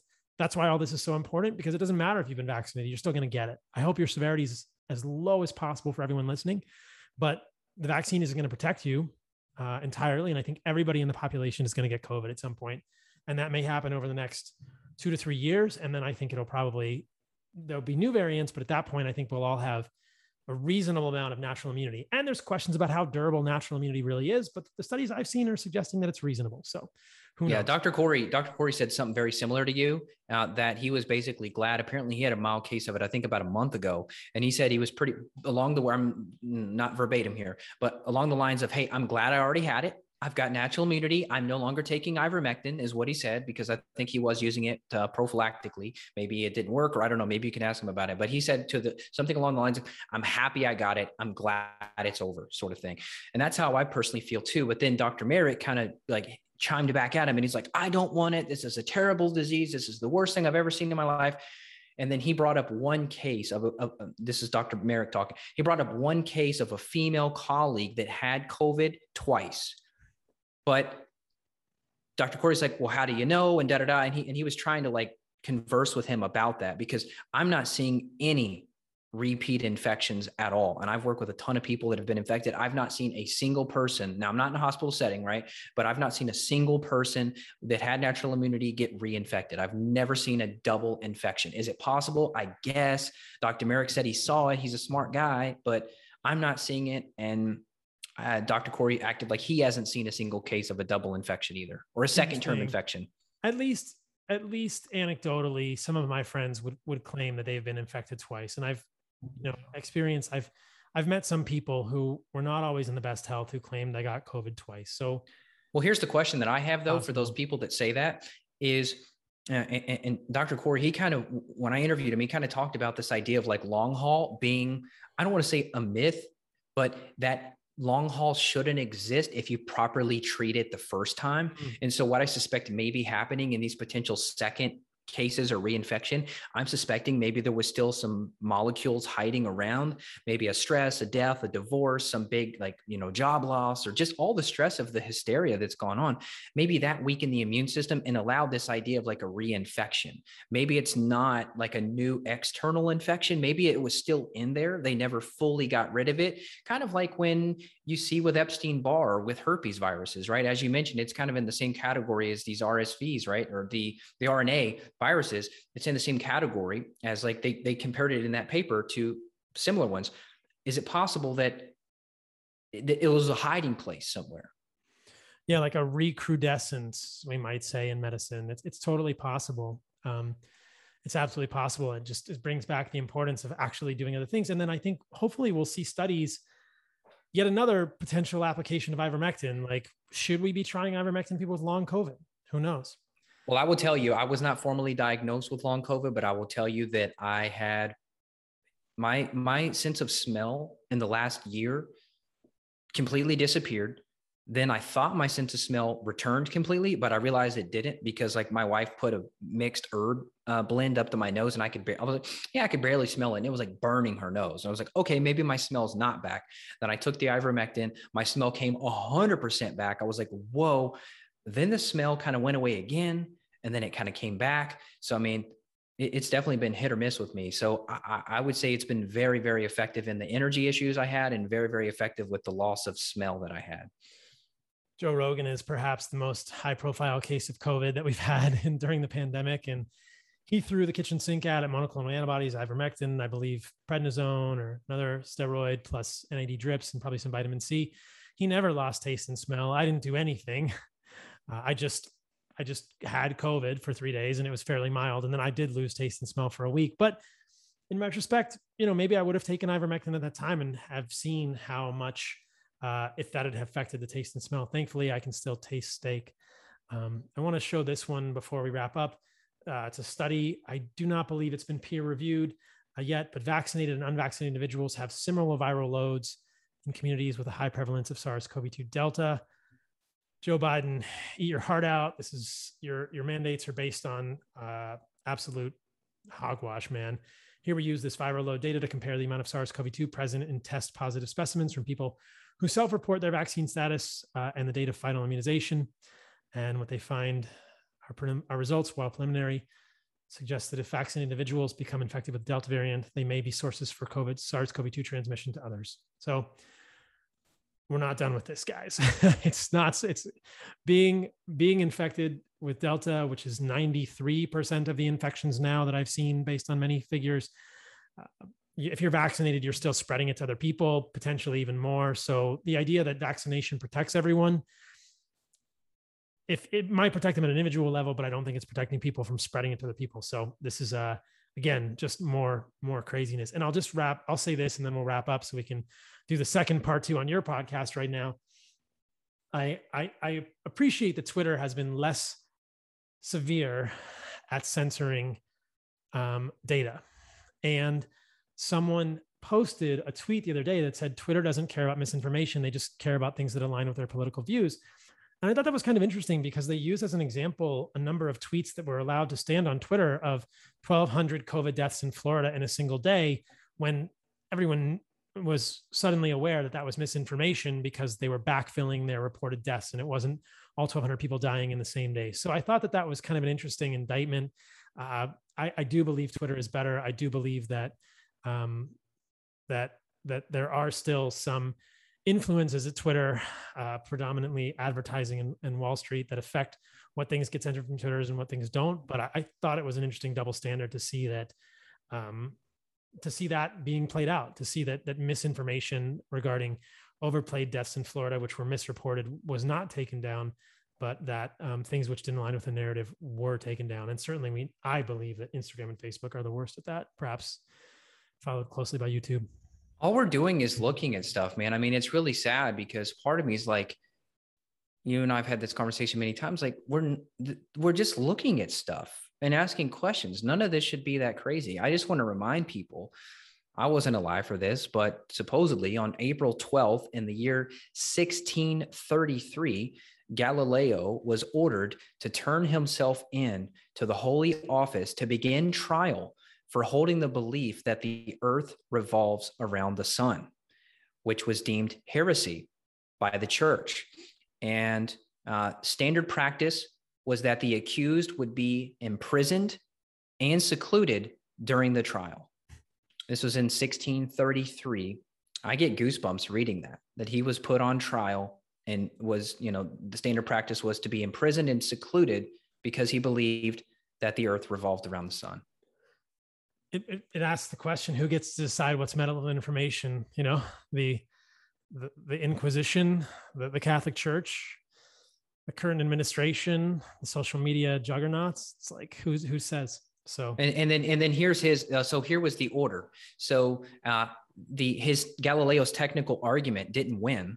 And on June 22nd in 1633, the church handed down the order and said, We pronounce, judge, and declare that you, Galileo, have rendered yourself suspected by this holy office of heresy, and you've believed a false, you've believed and held a false uh, doctrine that the sun is the center of the world and it does not move from east to west, and that the earth does not move and is not the center of the world. You're wrong. The earth is the center of the world. He was ruled against that. He spent the rest of his life under house arrest. It took more than 300 years to find out that Galileo was right and to clear his name of heresy. That's crazy, man we I can only hope that's not happening now, Evan. I can only hope. So we're in 2021. So that would be what 23, 21, maybe that this all gets resolved. I, I won't be here.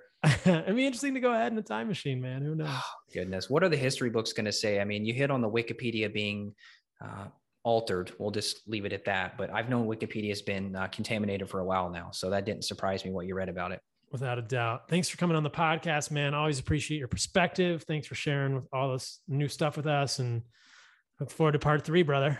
My my pleasure. And uh, just if I may brief plug my podcast. Please do. Uh, you've been on there. Uh, you'll be on there twice. I've done.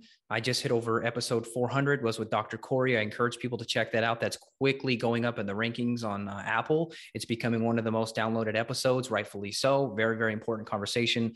Uh, it's 10 year 10 year anniversary of my podcast coming up. I work with people clinically around the world. If you need help, please reach out. I've got a functional medicine practitioner on staff under me that works alongside with me. Uh, we don't prescribe drugs, but we can help you be healthy. So I'll leave it at that. Evanbrand.com has all the details. The podcast is there, and you know, hopefully, I'll help you out and you know help help you learn something.